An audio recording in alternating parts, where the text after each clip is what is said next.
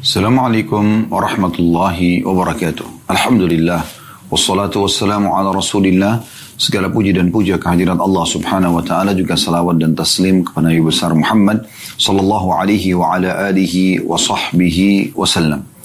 Saudaraku seiman, semoga di awal pertemuan kita di hari Rabu yang penuh dengan berkah ini, Allah subhanahu wa ta'ala memanjangkan umur kita di atas ketaatannya, dan semoga seluruh amal yang pernah kita kerjakan, yang sedang kita kerjakan, dan juga yang akan kita kerjakan dari amal-amal saleh diterima dengan pahala yang sempurna dan menjadi penyebab peninggian derajat kita di surga.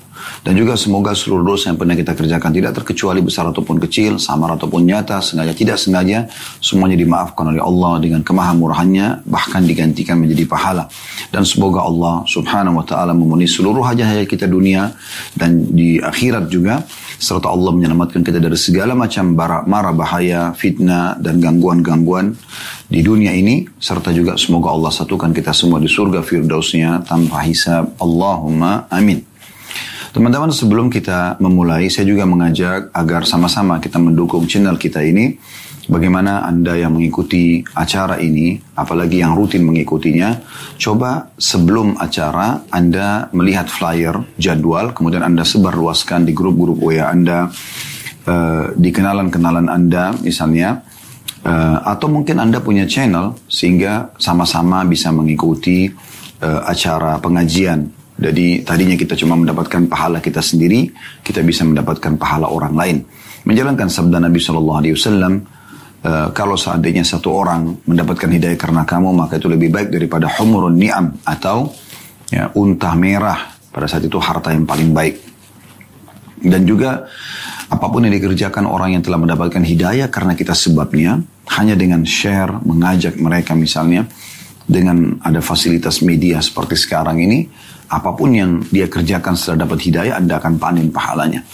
Betapa banyak dan e, kemudahan yang Allah berikan, kenapa kita tidak maksimalkan? Ya.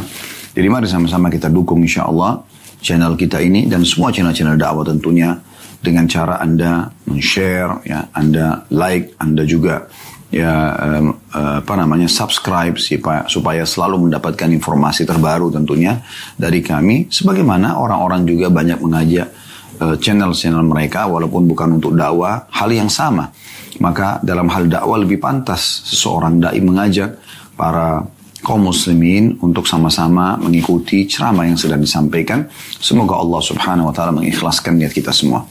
Baik, pada siang ini kita melanjutkan bahasan seperti biasa di hari Rabu pukul tiga belas waktu Indonesia Barat, bedah buku Riyadhush Shalihin tulis oleh Imam Nawawi rahimahullah, dan kita masih dalam bab yang sama, bab ke enam puluh dua, bab mengutamakan orang lain dan memberi bantuan, dan bagaimana ini merupakan akhlak yang sangat mendasar dari seorang muslim, dan ini yang sangat ditekankan oleh baginda Nabi sallallahu alaihi wa ala alihi wa sahbihi wasallam, agar kita tidak hidup sendirian. Kita menyadari kita ini adalah makhluk sosial. Kita hidup berbagi dengan orang lain. Bukan kita sibuk mengumpulkan ya, harta, akhirnya muncul sifat bakhil atau pelit yang membuat bisa saja kita saling menumpahkan darah, menjatuhkan satu sama yang lain. Tapi kita justru saling berbagi. Sebagaimana sudah kita jelaskan panjang lebar eh, tafsir atau makna daripada eh, surah Al-Hasyr, ya. Ayat sembilan tentang ciri orang-orang Ansar di Madinah. Wa yu'thiruna 'ala anfusihim walau kana bihim khasasa. Dan mereka memaksakan diri ya untuk memberikan orang-orang, mendahulukan orang-orang walaupun mereka punya kebutuhan. Ya, walaupun mereka membutuhkan gitu ya.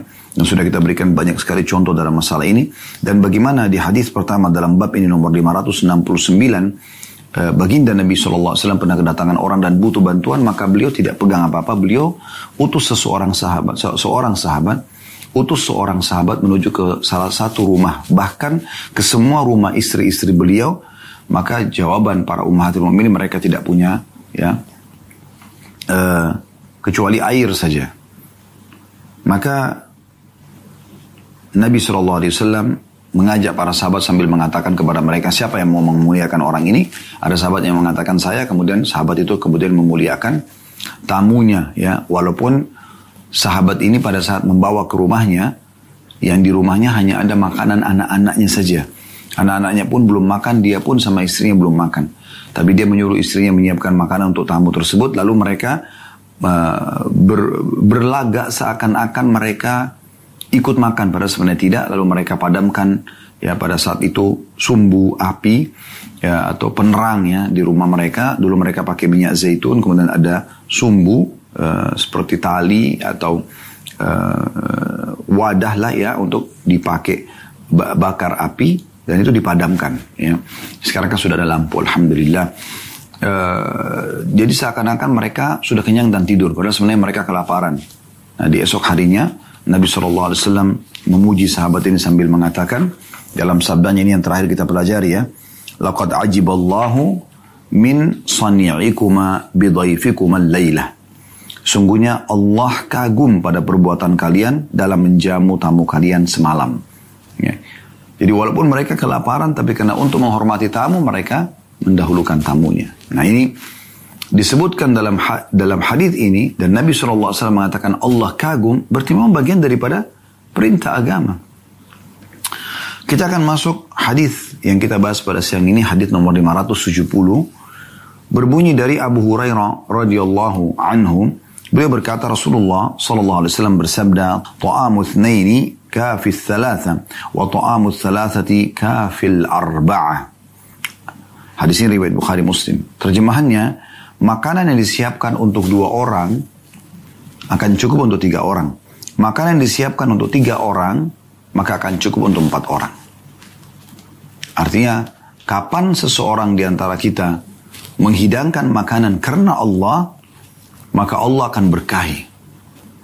Dan Allah akan cukupkan. Dalam riwayat Imam Muslim dari Jabir radhiyallahu anhu, masih nomor hadis yang sama lima ratus tujuh puluh ya. Dari Nabi shallallahu alaihi wasallam, ta'amul wahidi yakfi thnaini, wa ta'amul thnaini yakfi, yakfi al-arba'ah, wa ta'amul arba'ati yakfi thamaniyah. Makanan satu orang kalau dihidangkan akan cukup untuk dua orang. Namun kalau dihidangkan untuk dua orang, Allah akan buat cukup untuk empat orang. Dan makanan yang dihidangkan untuk empat orang, Allah akan buat cukup untuk delapan orang.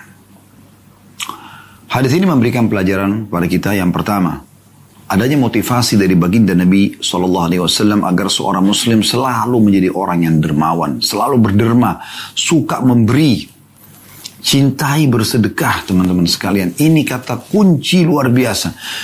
Badan kita akan disehatkan oleh Allah, kita akan diselamatkan dari segala macam bara bahaya, rezeki kita akan bertambah. Kenapa nggak mau bersedekah? Bukankah Nabi shallallahu alaihi wasallam bersabda, as-sadaqatu tudfi ghadab ar-rahman wa tadfa'u an mitati su. Sedekah itu bisa menghilangkan murkanya Allah dan menolak ya kematian buruk. Begitu juga Allah subhanahu wa taala menyebutkan dalam surah Saba, surah nomor tiga puluh empat ayat tiga puluh sembilan, a'udzu billahi minasyaitonir rajim, wa ma anfaqtum min syai'in fa huwa yukhlifu. Yang kalian infakkan jalan Allah, pasti Allah akan ganti. Nabi shallallahu alaihi wasallam menguatkan sambil mengatakan, ma naqasa malun min sadaqah, tidak akan berkurang harta seorang hamba karena sedekah. Jadi kenapa kita tidak mau sedekah? Kenapa kita tidak mau dermawan? Kenapa masih ada orang yang minta kita tolak? Padahal sudah jelas-jelas manfaatnya besar sekali. Allah akan gantikan. Itu jenis investasi yang langsung dengan Rabbul Izza wal Jalal, dengan Tuhan yang maha mulia. Ya. Makanya Nabi shallallahu alaihi wasallam pernah mewasiatkan atau mengingatkan Bilal, jangan kau takut hai Bilal, kepada Tuhan yang maha luas karunianya, tidak akan pernah habis stoknya, sedekah. Beliau juga bersabda kepada salah satu sahabiat, mengatakan jangan kau tahan, maka Allah pun akan tahan. Beri saja. Itu kata kunci kebahagiaan. Kita juga akan plong, rasa kasih sayang kita akan muncul. Ya. Banyak sekali manfaat, Allah akan ganti. Pahalanya besar melimpah, diselamatkan dari mara bahaya. Kenapa tidak mau sedekah? Masih tanda tanya ini. Kenapa masih milih-milih siapa yang diberikan sedekah? Kasih saja. Siapa yang minta, kasih saja. Bukan tugas kita menilai orang. Kecuali jelas orang itu pendusta, dia akan pakai uang kita bermaksiat, baru kemudian kita tolak. Tapi kalau kita tidak tahu, kasih saja. Semua bisikan agar tidak bersedekah sehingga kita jadi pelit dan perhitungan di jalan Allah dari syaitan. Allah berfirman, a'udzubillahi minasyaitonirrajim. Asyaitanu ya'idukumul faqra wa ya'murukum bil fahsya. Tentang sedekah. Syaitan itu menakut-nakuti kalian dengan ya, kefakiran. Oh, nanti kau susah, nanti kau mau makan apa, nanti begitu dan begitu. Ditakut-takuti. Dan menyuruh kalian pada perbuatan fahsya. Fahsya sini bisa bermakna kikir. Menyuruh kalian untuk pelit. Wallahu ya'idukum magfiratan minhu wa rahmah. Dan Allah justru dengan sedekah itu menjadikan kalian pengampunan dan juga kasih sayang dari sisinya. Lalu kenapa tidak bersedekah? Semoga Allah menjadikan kami orang yang pertama melaksanakan. Bukan cuma mengucapkan, begitu juga teman-teman mengikuti acara ini. Baik live ataupun siaran ulang. Ini kata kunci kebahagiaan teman-teman sekarang. Orang yang sedekah wajahnya selalu berceria, ceria. Hatinya selalu gembira. Disukai oleh orang. Dicintai oleh Allah. Diganti rezekinya. Diselamatkan dari segala mara bahaya. Kurang apa lagi? Wahai orang yang masih selalu perhitungan dalam bersedekah. Kau mau kaya? Itulah kata kuncinya, saudaraku. Bahkan dalam hadits ini ditekankan.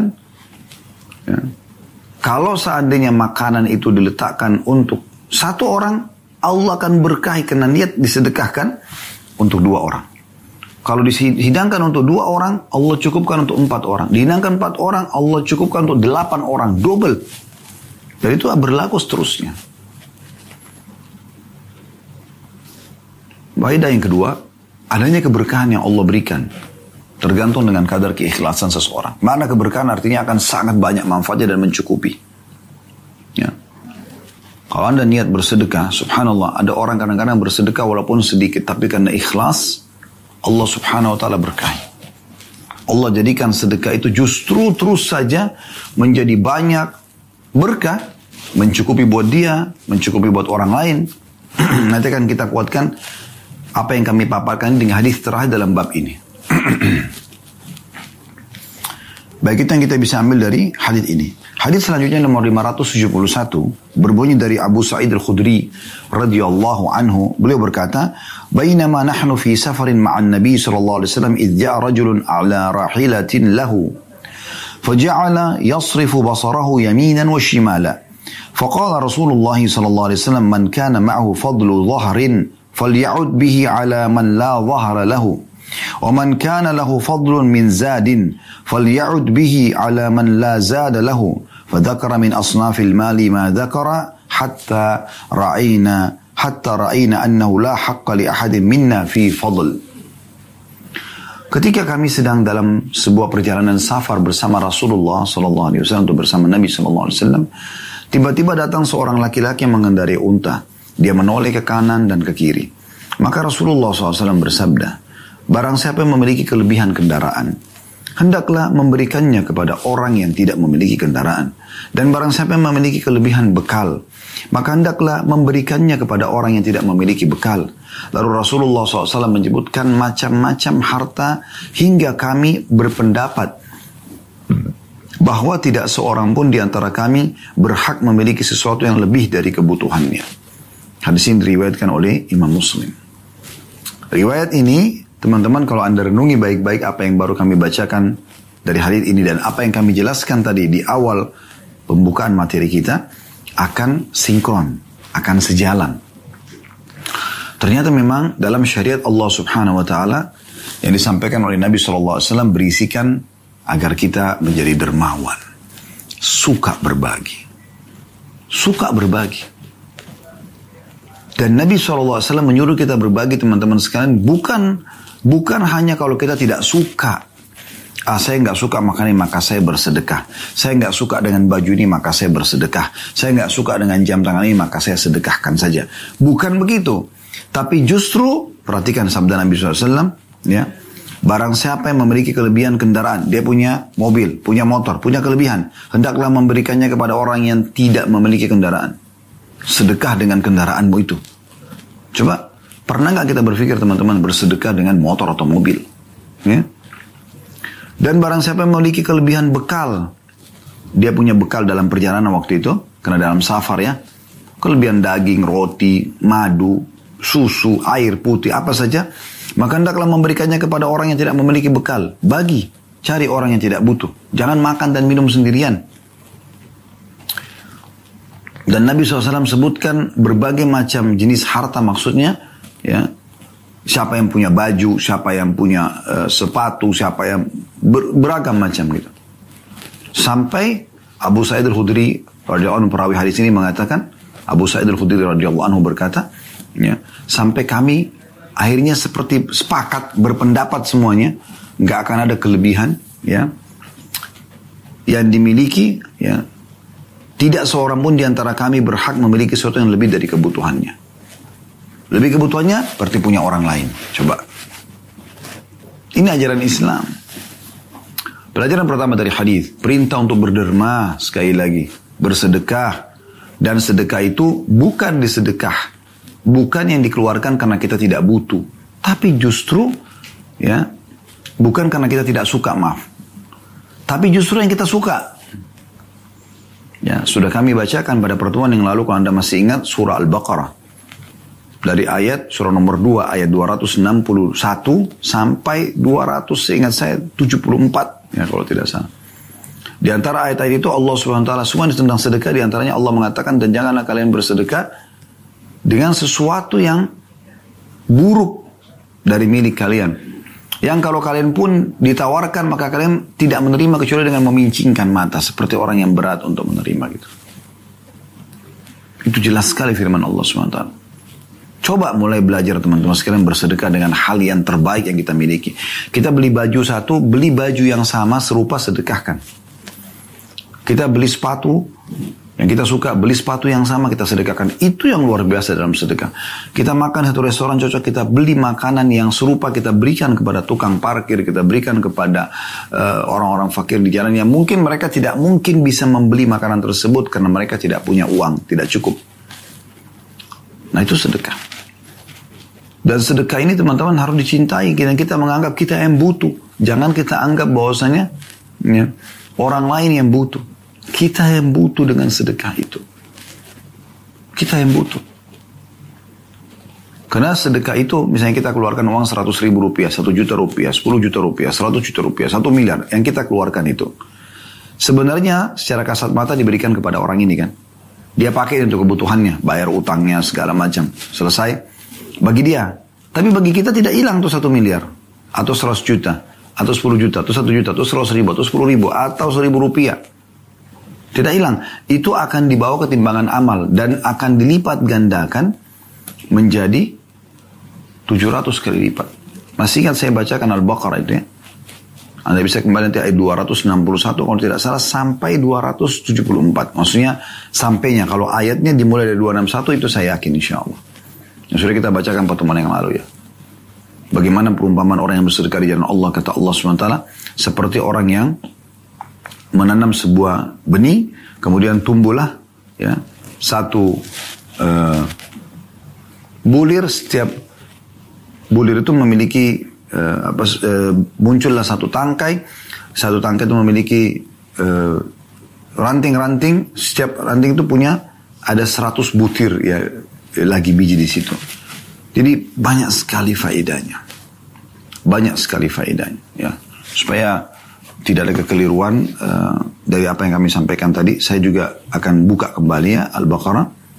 Untuk memastikan supaya yang belum sempat mengikuti pada pertemuan yang lalu. Bisa kembali ke dalam ayat ini gitu ya. dua enam satu. A'udzu billahi minasyaitonir rajim. Matsalul ladzina yunfiquna amwalahum fi sabilillahi kamatsali habbatin ambatat sab'a sanabila fi kulli sumbulatin mi'atu habbah.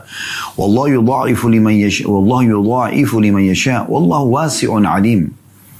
Perumpamaan nafkah yang dikeluarkan oleh orang-orang yang menafkahkan hartanya di jalan Allah adalah serupa dengan sebutir benih yang menumbuhkan tujuh bulir.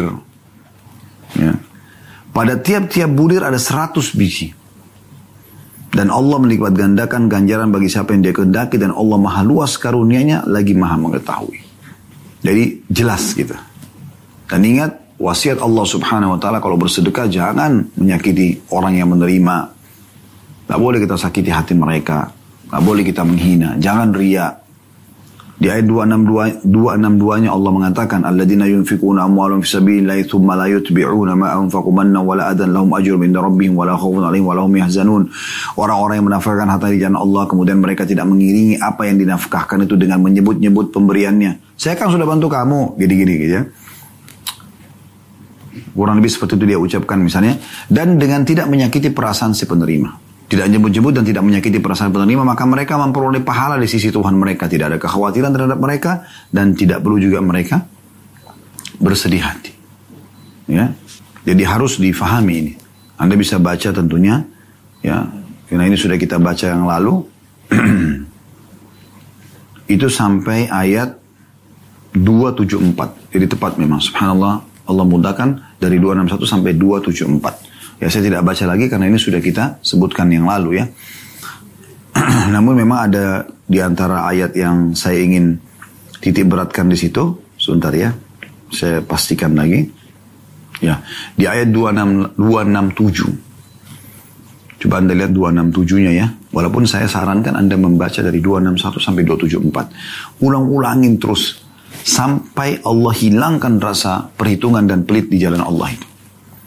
dua enam tujuh Allah mengatakan, "Ya ayyuhalladzina amanu anfiqu min thayyibati ma kasabtum wa mimma akhrajna lakum minal ard wa la tayammamul khabitha minhu tunfiquna wa lastum biakhirihi illa an tughmidu fi wa'lamu anna Allaha ghaniyyun hamid." Hai orang-orang beriman, nafkahkan, keluarkan, sedekahkan di jalan Allah sebagian dari hasil usahamu yang baik-baik dan sebagian dari apa yang kami keluarkan dari hasil bumi untukmu. Dan jangan kamu memilih yang buruk-buruk lalu kamu menafkahkan daripadanya. Ini pilihan terbaik yang kita suka. Ya. Padahal kamu sendiri tidak mau mengambilnya melainkan dengan memincingkan mata terhadapnya. Dan ketahuilah, Allah yang perintahkan ini maha kaya. Allah bisa balas itu, ganti.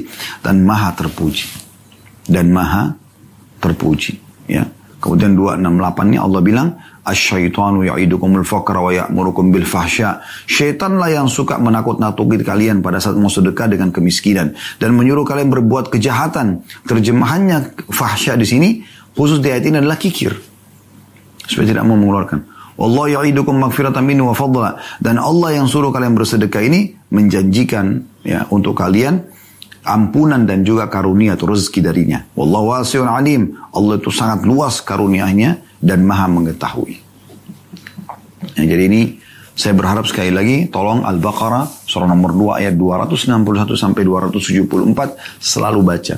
Terutama bagi orang yang masih punya rasa perhitungan dan pelit ya untuk sedekah di jalan Allah Subhanahu wa taala.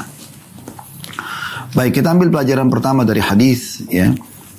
Abu Sa'id al-Khudri radhiyallahu anhu, yaitu adanya perintah untuk bersedekah dan bagaimana seorang muslim selalu menjadi dermawan dan kita bersedekah dengan sesuatu yang kita sukai. Ini penting. Sampai Abu Sa'id al-Khudri menutup riwayat penyampaian beliau dengan mengatakan, karena Nabi shallallahu alaihi wasallam suruh siapa yang punya tunggangan lebih kasih orang lain, siapa yang punya bekal kasih orang lain, disebutkan segala macam jenis harta, lalu beliau mengatakan, setelah menyebutkan berbagai macam jenis harta, kata Abu Sa'id al-Khudri, sampai kami melihat tidak ada hak kami di atas kebutuhan kami. Mereka langsung mengamalkan itu. Jadi kita disuruh berderma dan kita disuruh berderma yang terbaik yang kita miliki.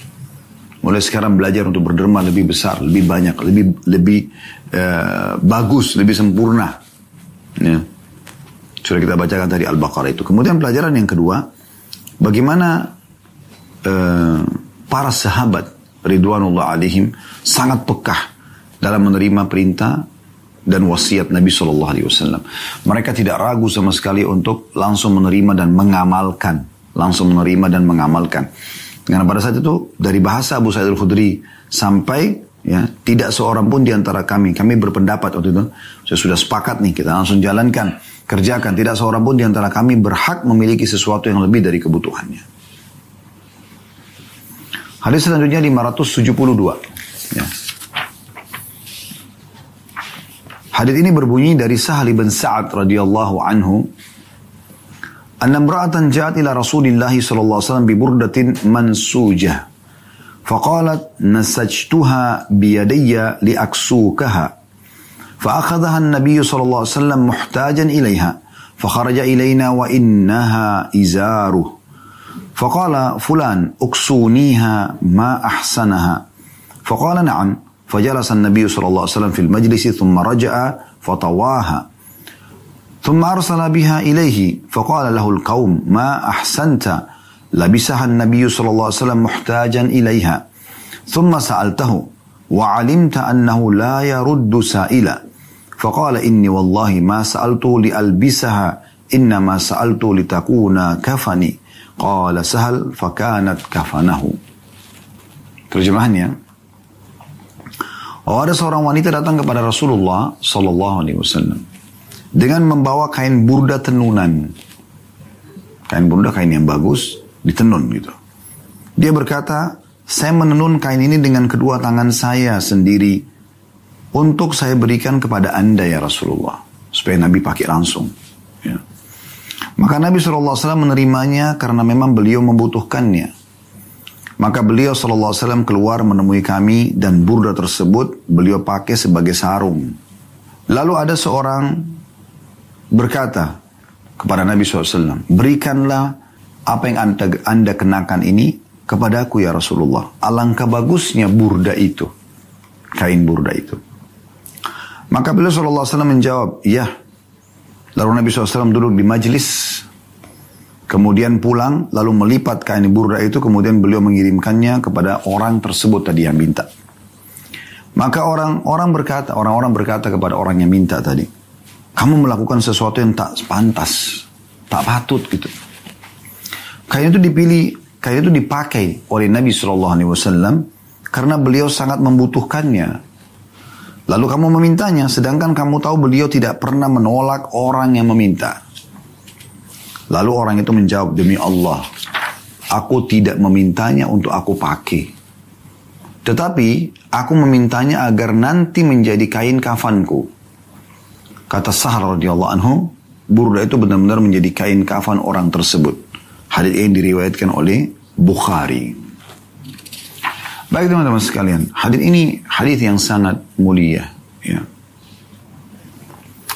Hadis ini, bagaimana seorang sahabat Sahal bin Sa'ad radhiyallahu anhu menceritakan tentang kondisi dan keadaan yang terjadi di masa itu. Kita sekaligus langsung masuk ke pelajaran pertama, yaitu bagaimana jelinya Sahal bin Sa'ad radhiyallahu anhu menceritakan kisah ini. Sebagaimana juga tadi ya, di riwayat sebelumnya lima tujuh satu Abu Sa'id al-Khudri radhiyallahu anhu sangat jeli. Ini tadi tidak sempat kita masukkan dalam faidah hadis, harusnya masuk dalam faidah hadis ya. Karena kebanyakan orang langsung masuk ke inti yang dianggap faedah hadis. Padahal sebenarnya sikap beberapa orang sahabat dalam menyampaikan riwayat juga perlu dijadikan sebagai faedah hadis. Nah, faedah hadis di sini adalah keutamaan Sahal bin Sa'ad radhiyallahu anhu yang menceritakan kepada kita. Karena bisa saja dia langsung sampaikan Rasulullah shallallahu alaihi wasallam pernah menyedekahkan burdahnya kepada seorang sahabat. Selesai. Tapi kan dia datangkan ceritanya. Bagaimana ada seorang wanita yang datang, kemudian menawarkan kepada Nabi shallallahu alaihi wasallam burda yang dia tenun sendiri dengan tangannya. Lalu Nabi shallallahu alaihi wasallam menerima hadiah itu. Lalu kemudian Nabi shallallahu alaihi wasallam langsung pakai ya, karena beliau membutuhkannya. Dan juga memberikan rasa gembira kepada orang yang memberi hadiah. Setelah itu Nabi shallallahu alaihi wasallam ditemui oleh orang, seseorang. Lalu orang itu langsung tiba-tiba minta. Padahal orang itu pun tahu kalau Nabi shallallahu alaihi wasallam baru pakai. Karena sifat Nabi shallallahu alaihi wasallam tidak pernah menolak orang yang minta, maka beliau langsung mengiyakan. Setelah selesai beliau duduk di majlis di masjid beliau shallallahu alaihi wasallam, pulang ke rumah beliau lipat sarung tersebut, atau pakaian yang dijadikan, kain dijadikan sebagai sarung itu langsung beliau berikan kepada orang yang meminta tadi.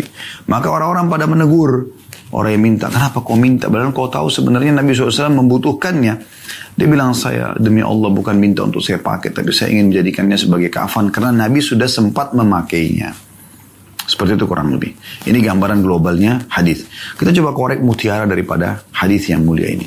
Yang pertama, tentang salah satu bagian sedekah yang afdal adalah kalau seseorang ya, uh, membuat dengan tangannya sendiri, hasil karyanya gitu. Ya. Ada sebuah riwayat lain, bahwasanya Nabi Shallallahu Alaihi Wasallam pernah bersabda kepada para istri-istri beliau ridwanullahi alaihinna ummahatil mu'minin, e, nanti orang yang paling dahulu menyusulku kalau aku sudah meninggal di antara kalian adalah yang paling panjang tangannya. Yang paling panjang tangannya. Ini yang difahami oleh para ummahatul mukminin, kata Aisyah radhiyallahu anha, setelah Nabi shallallahu alaihi wasallam meninggal, kami hampir setiap ketemu mengukur tangan kami, siapa yang lebih panjang gitu. Dan kami memahami maksud Nabi shallallahu alaihi wasallam justru setelah meninggalnya Zainab. Jadi Zainab istri Nabi shallallahu alaihi wasallam yang pertama mati setelah Nabi shallallahu alaihi wasallam.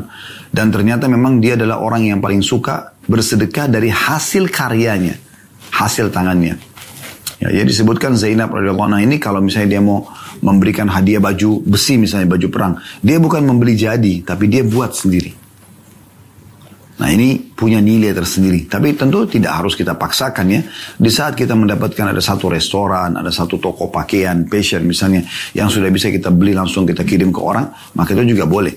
Itu yang. Tapi di saat Anda bisa melakukannya, maka itu sangat baik. Makanya di sini bisa ya disisipkan keutamaan seorang istri yang memang sibuk masak buat suaminya, gitu kan. Membuatkan buat suaminya, orang yang paling mulia, yang dia pantas muliakan bagi dia setelah dia di status istri adalah suaminya, gitu kan. Bagaimana orang ini, dia tidak membiarkan selalu P R T yang menyiapkan minumnya, makannya, tapi dia bagaimana menyiapkan terutama ya bagian-bagian yang sensitif yang paling suami sukai, ya. Gak ada salahnya seorang istri yang terjun untuk menggoreng tempe misalnya disukai oleh suami, atau mengulek sambal misalnya di saat dia ada waktu lowong, atau misalnya dia uh, menyiapkan minuman, uh, mengambil air dari dispenser misalnya yang memang ada gelas khusus suaminya, kan itu sangat baik. Itu dianggap kayak seperti dari hasil tangan ya. Itu yang dimaksudkan dalam hadis ini, karena wanita ini datang kepada Nabi shallallahu alaihi wasallam dan mengatakan, ya Rasulullah, saya telah membuat dari uh, burdai dari hasil tenunan, tenunan tangan saya sendiri.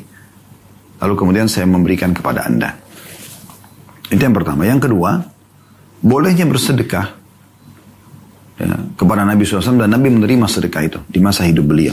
Ya. Tapi beliau tidak menerima zak, eh, maaf, beliau tidak menerima sedekah, beliau menerima hadiah. Maaf, saya ralat ya. Jadi eh, Nabi shallallahu alaihi wasallam menerima hadiah dan tidak menerima sedekah. Di sini karena ibu ini bukan bersedekah kepada Nabi shallallahu alaihi wasallam, tapi memberikan hadiah. Maka disebutkan dalam ciri Nabi shallallahu alaihi wasallam beliau menerima hadiah dan tidak menerima sedekah. Karena sedekah beliau menganggap adalah ya, kotoran harta orang-orang gitu. Maka Nabi shallallahu alaihi wasallam menerima karena dalam bentuk hadiah. Jadi pelajaran keluar dari hadis adalah Nabi shallallahu alaihi wasallam menerima hadiah. Tapi beliau tidak menerima sedekah. Ya. Apalagi zakat ya. Jadi jelas sekali di sini adalah hadiah. Nah di sini kita ikutkan di mutiara yang kedua ini tentang Nabi shallallahu alaihi wasallam menerima hadiah. Ya, di mutiara yang ketiga, mirip dengan ini, tapi anjuran agar seseorang muslim saling selalu memberikan hadiah. Beranjak daripada hadis Nabi shallallahu alaihi wasallam, tahadu, tahabu. Saling memberikan hadiahlah, maka kalian akan saling mencintai. Bagi Anda yang menjadi status suami, tanya diri Anda. Ya. Selama Anda hidup sekian tahun sama istri, apa saja yang sudah Anda berikan hadiah? Anda menjadi seorang istri. Selama Anda jadi status istri, hadiah apa yang pernah Anda berikan kepada suami? Tidak harus mahal. Tapi memberi hadiah ini sebab munculnya cinta kasih di antara kalian. Anda sebagai anak, sudah berapa kali Anda berikan hadiah buat orang tua Anda? Anda sebagai orang tua, sudah berapa kali Anda berikan hadiah buat anak-anak Anda? Anda sebagai saudara, berapa kali Anda berikan hadiah kepada saudara atau saudari Anda? Sebagai ponakan, memberikan kepada tante dan paman. Sebagai paman, memberikan pada ponakan. Sebagai tante kepada ponakan. Sepupu kepada sepupu. Kerabat pada kerabat. Teman pada teman. Tetangga pada tetangga. Muslim pada muslim yang lain. Atau bahkan sesama manusia. Sudah berapa kali Anda melakukan berbagi ini? Saling memberikan hadiah. Ini pelajaran yang kedua. Ya, maaf, pelajaran yang ketiga ya. Di pelajaran yang kedua adalah Nabi shallallahu alaihi wasallam menerima hadiah. Pelajaran ketiga adalah anjuran agar setiap muslim selalu saling memberikan hadiah satu sama yang lain. Pelajaran yang keempat yang bisa diambil dari hadis ini adalah bagaimana ada uh, anjuran agar seseorang kalau diberikan hadiah oleh orang lain, dia meng, dia dia dia menunjukkan kalau memang hadiah ini sudah saya terima. Gitu. Mungkin dengan mengenakan kalau pakaian, mungkin uh, kalau makanan dia mencicipinya. Setelah itu kalau dia memberikan kepada orang lain tidak masalah. Itu sudah hak dia. Tetapi kan dia menunjukkan pada orang yang memberikan, inilah rasa terima kasih saya. Saya sudah kenakan ya. Ya itu sangat baik kalau pakaian, misalnya kalau makanan kita icipin ya. Misalnya kita makan, itu pasti akan menggembirakan orang yang memberi hadiah tersebut. Kemudian yang kelima yang bisa kita ambil adalah uh, bagaimana Nabi alaihissalam tidak pernah menolak permintaan. Ini pelajaran penting ya. Dan ini memang ciri khas Nabi shallallahu alaihi wasallam sebagaimana disampaikan oleh beberapa orang sahabat ya. Kalau Nabi shallallahu alaihi wasallam itu tidak pernah menolak permintaan orang. Beliau selalu memberi. Sampai di sini pun beliau baru mengenakan sesuatu yang baru diberikan. Ya, Anda baru pakai sarung. Karena ini kain burda ini Nabi jadikan sebagai sarung beliau. Baru Nabi pakai. Kalau Anda baru pakai baju kemeja, Anda baru pakai gamis, Anda baru pakai abaya, Anda baru pakai kopi ya, tiba-tiba ada orang, bagus ya. Kedermawanan itu terlihat pada saat kita memberikan. Silakan kalau memang mau ambil boleh. Nah itu luar biasa gitu ya. Tapi siapa yang akan melakukan ini? Kalau ada orang yang Allah berikan hidayah gitu ya. Kemudian pelajaran yang terakhir adalah bagaimana kita bersangka baik kepada sahabat yang meminta. Sebenarnya kan membuka pintu minta-minta tidak boleh ya. Karena Nabi shallallahu alaihi wasallam sudah sampaikan di beberapa hadis yang sudah pernah kita sampaikan tentang larangan mengemis, tidak boleh mengemis itu meminta-minta, apalagi dalam kondisi mampu gitu.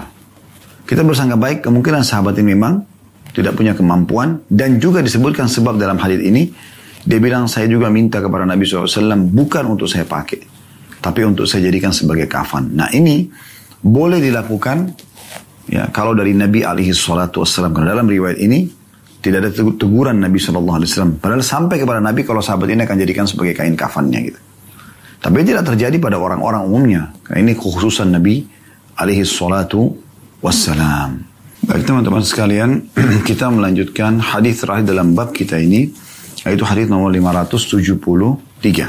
Baik, kita bacakan hadis nomor lima ratus tujuh puluh tiga. Dari Abu Musa radhiyallahu anhu beliau berkata Rasulullah sallallahu alaihi wasallam bersabda Innal ash'ariyin ya, Innal ash'ariyin Iza armalul Iza armalu fil gazwi Au qalla ta'amu iyalihim bil madina Jama'u ma kana indahum fi thawbin wahid Thumma aktasamuhu Bainahum fi ina'in wahidin Bissawiyah Fahum minni wa ana minhum. Terjemahannya sesungguhnya orang-orang ash'ariyin ya, ini suku ya. Apabila bekal mereka dalam perang habis atau hampir habis atau makanan keluarga mereka di Madinah menipis, maka mereka mengumpulkan apa yang ada pada mereka dalam satu kain, kemudian mereka membagi rata di antara mereka dalam satu wadah. Mereka itu adalah dari golonganku dan aku adalah golongan mereka. Hadis ini diriwayatkan oleh Bukhari dan Muslim. Dari hadis ini teman-teman jelas sekali maknanya. Ya. Bagaimana Nabi alaihi salatu wassalam memuji suku Ash'ari yang ada di Madinah. Mereka punya ciri khas sendiri dan mereka jadikan sebagai sebuah kebiasaan. Habit di antara mereka. Yaitu kalau mereka pergi berperang. Kalau mereka bawa bekal dan ternyata bekal mereka sudah menipis. Ya, maka mereka mengumpulkan semua dari suku Ash'ari ini, semua dikumpulkan di satu kain, kemudian mereka membagi rata. Jadi misalnya, si A masih punya lima potong roti, si B punya tiga potong roti, si C punya cuma satu potong roti, si uh, D mungkin sudah tidak ada rotinya sama sekali. Mereka kumpulin, lalu mereka potong, lalu mereka bagi rata. Sehingga yang punya empat akan dapat sama dengan yang tidak punya sama sekali roti. Begitu juga pada saat mereka berada di kota Madinah, karena mereka penduduk Madinah, di saat mereka temukan bekal makanan mereka di suku itu mulai berkurang, ya, anak-anak mereka butuh makanan, mereka rembukin, lalu mereka kumpulin semua makanan yang ada di suku itu, di satu wadah, kemudian mereka bagi rata. Sehingga semua akan dapat sama. Apa kata Nabi shallallahu alaihi wasallam? Ketahuilah, mereka golonganku dan aku bagian daripada mereka. Jadi makna hadis sangat jelas. Kita bisa ambil pelajaran pertama dari hadis ini adalah keutamaan suku Al-Ash'ari yang disebutkan di sini. Al-Asy'ariyin, ya. Ini jamak ya, tapi memang mereka suku ini uh, terkenal sekali mereka dermawan dan suka gotong royong, saling bantu membantu. Nah, uh, keutamaan suku ini disebutkan dalam hadis ini secara khusus, dan Nabi shallallahu alaihi wasallam sebutkan nama suku mereka agar jelas. Kalau suku inilah yang kalian contohi, ya seperti itu. Dari keutamaan mereka itu yang pertama. Yang kedua, bagaimana kita dianjurkan agar tidak membiarkan orang di sekitar kita, terutama yang punya hubungan kerabat atau yang sangat dekat pintunya dengan kita, atau satu suku, atau satu kota, ya, satu desa, satu kecamatan, satu kelurahan, ya, satu R T, R W, untuk tidak ada orang miskin dan orang susah di sana. Maksud, bukan orang miskin, tidak ada orang yang kesulitan. Kenapa? Karena selalu saja kalau ada orang yang sudah mulai kesulitan, maka mereka rembukin, mereka kumpulin bekal mereka lalu dibagi rata. Sehingga orang yang punya kemampuan pun di antara mereka akan punya bekal tersisa untuk kebutuhannya. Sama dengan orang yang sudah kehabisan bekal. Maka ini anjuran Nabi shallallahu alaihi wasallam agar kita berbuat seperti ini. Maksudnya bagaimana kita selalu berbagi dan tidak membiarkan ada orang yang di sekitar kita terutama yang kekurangan. Contoh yang lain misalnya, Anda lagi mau makan. Anda beli satu porsi makanan. Lagi duduk di restoran, mungkin ada kaca di dekat Anda, Anda duduk dekat kaca, pinggir jalan, tiba-tiba ada orang miskin lewat, memberikan isyarat minta makan. Apa yang Anda lakukan? Cuekin? Buang muka? Tidak, saudaraku. Kalau Anda pengikut Nabi shallallahu alaihi wasallam, Anda tidak akan bisa memasukkan suapan makanan tersebut sampai Anda berbagi dengan orang tersebut. Anda pasti akan berbagi dengan dia. Maka segera kalau Anda tidak mampu belikan porsi yang sama, Anda bagi makanan tersebut, Anda sisipkan buat dia dan Anda berikan kepada dia. Ini termasuk aplikasi daripada hadis ini. Ada orang Anda temukan di masjid, Anda lagi sholat atau di musola dekat rumah Anda, bajunya itu itu terus yang dipakai. Nggak ada salahnya Anda tanya, ya. Karena Nabi shallallahu alaihi wasallam pernah bertanya kepada sahabatnya yang kelihatan agak kumuh gitu ya. Itu bukan menghina tapi menanyakan kepada dia, e, ada apa, ada pakaian lain, kok saya sering lihat pakai baju ini saja. Kok dia mengatakan memang saya tidak punya kecuali ini. Anda tidak usah tunda kesempatan emas untuk melakukan kebaikan pada dia. Anda langsung pulang ke rumah, pilih, ambil pakaian, bukan pilih, Anda ambil pakaian Anda, berikan kepada dia, Anda berbagi kepada dia sebagai, ya, aplikasi daripada apa yang Nabi shallallahu alaihi wasallam sampaikan di sini. Sehingga tidak ada orang di sekitar kita yang tidak memiliki gitu. Minimal dia akan sama dengan kita. Ini mutiara yang kedua. Yang terakhir, yang ketiga adalah bagaimana Nabi shallallahu alaihi wasallam memastikan umat Islam yang suka berbagi seperti ini, sehingga tidak ada lagi orang yang di sekitar dia yang butuh karena selalu berbagi, bahkan disamakan. Perhatikan perilaku suku Asy'ari ini. Mereka kumpulkan semua bekal yang ada. Ada berapa kakak nih dalam satu suku itu. Kemudian mereka bagi rata setelah itu. Semua bekal makanan yang ada dikumpulin. Dan ini hal yang luar biasa. Dan Nabi shallallahu alaihi wasallam pastikan itu golonganku. Dan aku termasuk dari mereka. Maksudnya aku pun mendukung dan aku suka dengan perbuatan itu. Nah, kalau Anda mengaku pengikut Nabi Muhammad shallallahu alaihi wasallam, jangan Anda membiarkan ada orang di sekitar Anda justru tidak mendapatkan sama sekali kebutuhan dasar dia. Jadi ini hal mendasar yang harus kita fahami dari hadis ini tentunya, teman-teman sekalian. Dan insya Allah kita akan masuk nanti di pertemuan akan datang bab ke enam puluh tiga masalah bab berlomba dalam urusan akhirat dan memperbanyak apa-apa yang membawa berkah.